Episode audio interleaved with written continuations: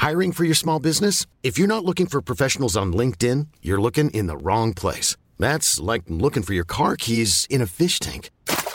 LinkedIn helps you hire professionals you can't find anywhere else, even those who aren't actively searching for a new job but might be open to the perfect role. In a given month, over 70% of LinkedIn users don't even visit other leading job sites. So start looking in the right place. With LinkedIn, you can hire professionals like a professional. Post your free job on linkedin.com slash people today. Henry Pickles era un uomo che nessuno aveva mai preso sul serio.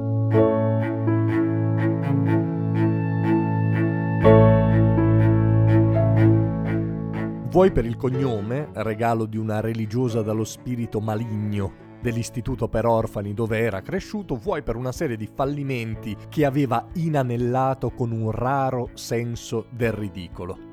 L'unica cosa che davvero era riuscita ad ottenere negli anni in cui fece, nell'ordine, l'inventore, l'acrobata e poi il ruffiano, fu una montagna di debiti e un naso storto conseguenza di un pugno ricevuto da una delle sue impiegate, diciamo.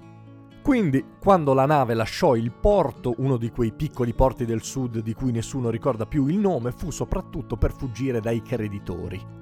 Lui ovviamente disse in giro che partiva per una avventurosa esplorazione alla ricerca di nuove terre, ma tutti sapevano che stava scappando e anche abbastanza in fretta.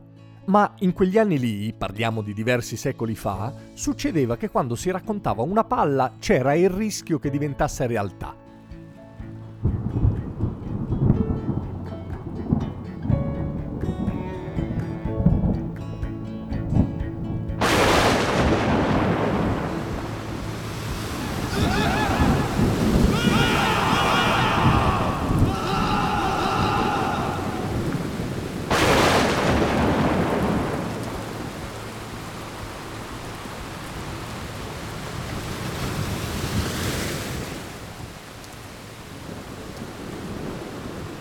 A seguito di una tempesta, infatti, la nave si sfasciò e lui rimase un giorno intero appeso ad un pezzo di legno fino a quando le correnti non lo depositarono su una spiaggia di color nero intenso. Non gli ci volle molto a capire che il pezzo di terra emersa sul quale si trovava non era segnato su nessuna mappa del mondo.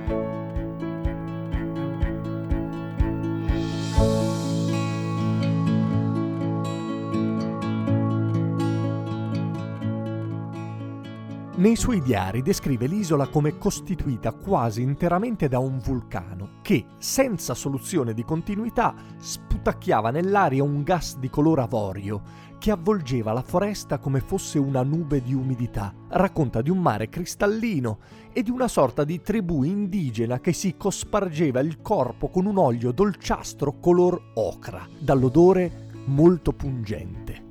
Dopo poche ore a contatto con questa gente, Henry Pickles non ci vedeva più.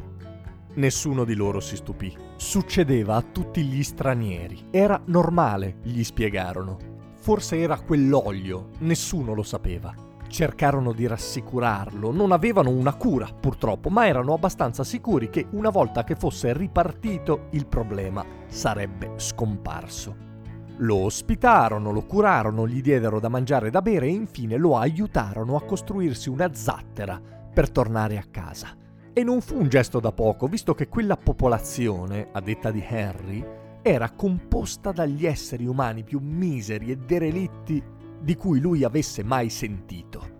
Quello che sappiamo della conclusione di questa storia è stato scritto nei suoi diari quando ormai era vecchio e per leggere non aveva neppure bisogno di un paio di occhiali. Prima di riprendere il mare, Henry Pickles chiese cosa avrebbe potuto fare per loro e il capovillaggio disse una cosa che lo colpì molto. Gli disse: Lo vedi come siamo derelitti. Non credere che sia per le condizioni in cui viviamo, è perché nessuno ci vede. Nessuno ci vede mai. Se qualcuno sapesse che siamo qui, se qualcuno si accorgesse di noi, anche le nostre sofferenze sarebbero più lievi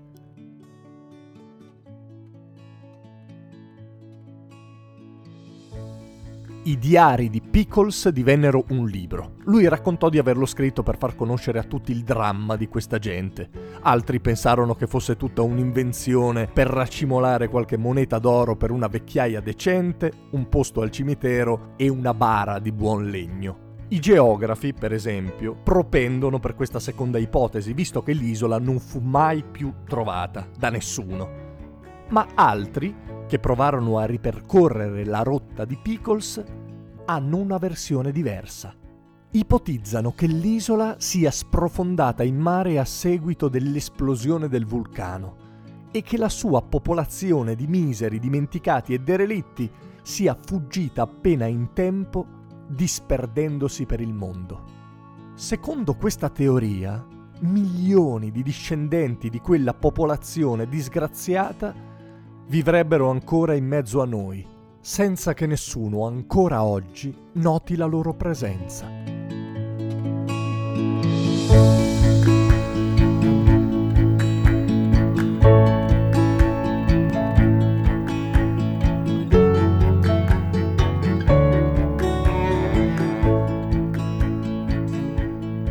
Io sono Simone Repetto, se volete commentare i miei podcast, suggerirmi nuove idee o propormi collaborazioni potete lasciarmi una nota vocale su Telegram a chiocciola sire10.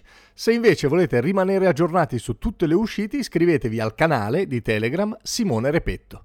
Ogni tanto esce anche qualche contenuto niente male che trovate solo lì.